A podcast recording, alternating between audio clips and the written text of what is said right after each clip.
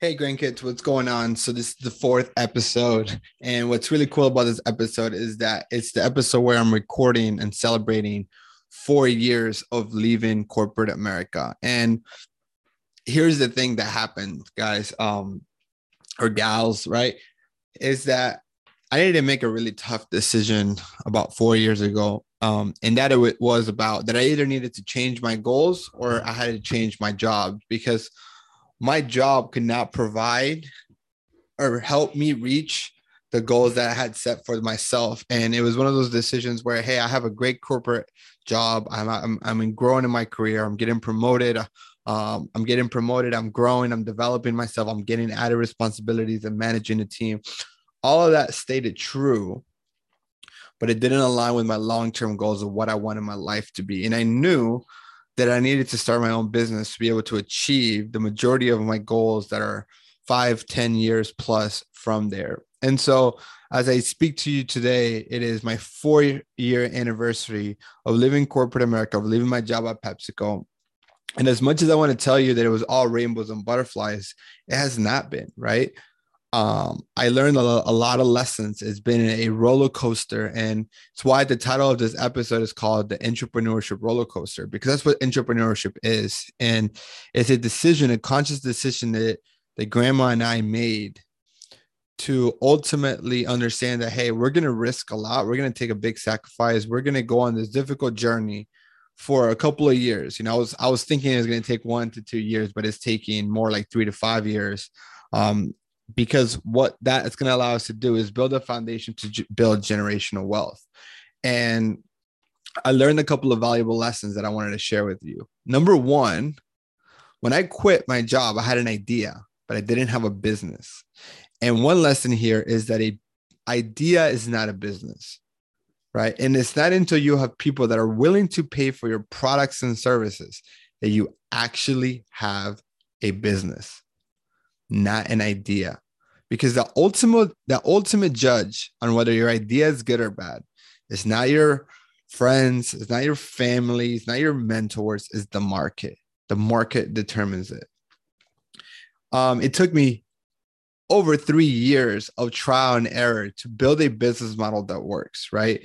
And in those three years, it was hard. It was really difficult. I left uh, a, a really great job at PepsiCo right? As a senior key account manager, uh, managing the Southeast, managing Target CVS and Walgreens for the Southeast, and then having to go and try to build this on my own and go through my savings. Like the first year where we went through the savings that we had saved while working there. The second year, I remember in Italy talking to my wife about like, hey, babe, I want to talking to grandma, right? Talking about, hey, babe, I want to sell my 401k to continue on this business. Went through all of the, our or my 401k, right? And then at that point that I started accumulating credit card debt. And we had over $20,000 of credit card debt before the business started generating money, before the business started generating enough profit, right?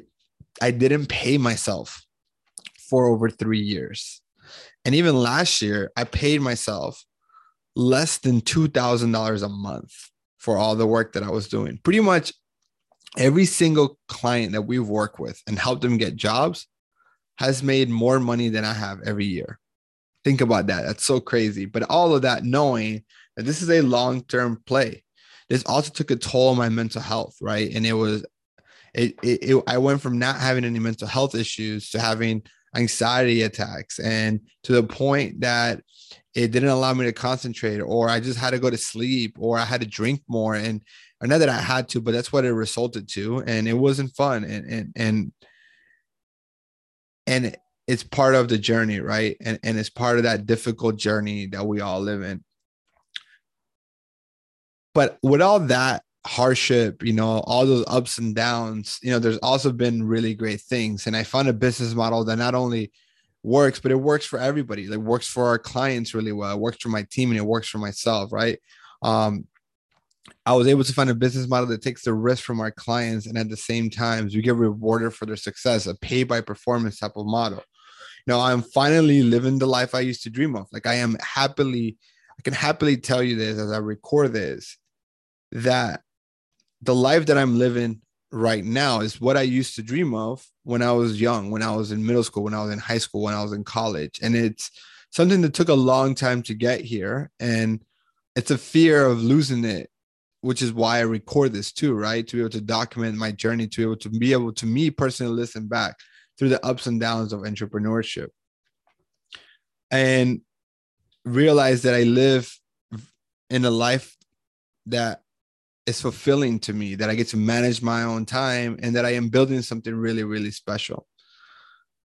And so here's something that I want you to take away from this entrepreneurship journey is to realize that starting something is harder than you think, that you're going to face challenges harder than you ever dreamed of.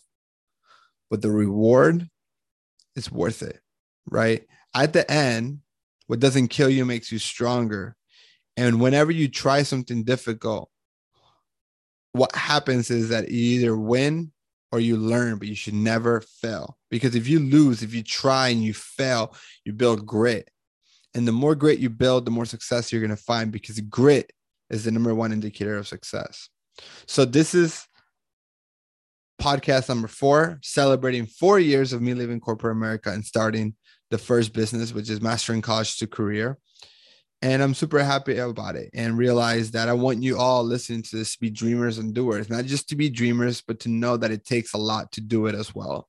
I want you to spend time in the clouds dreaming, but also on the ground doing. So I hope you enjoyed this podcast. Hope you keep listening. And I'll catch you guys on the next episode.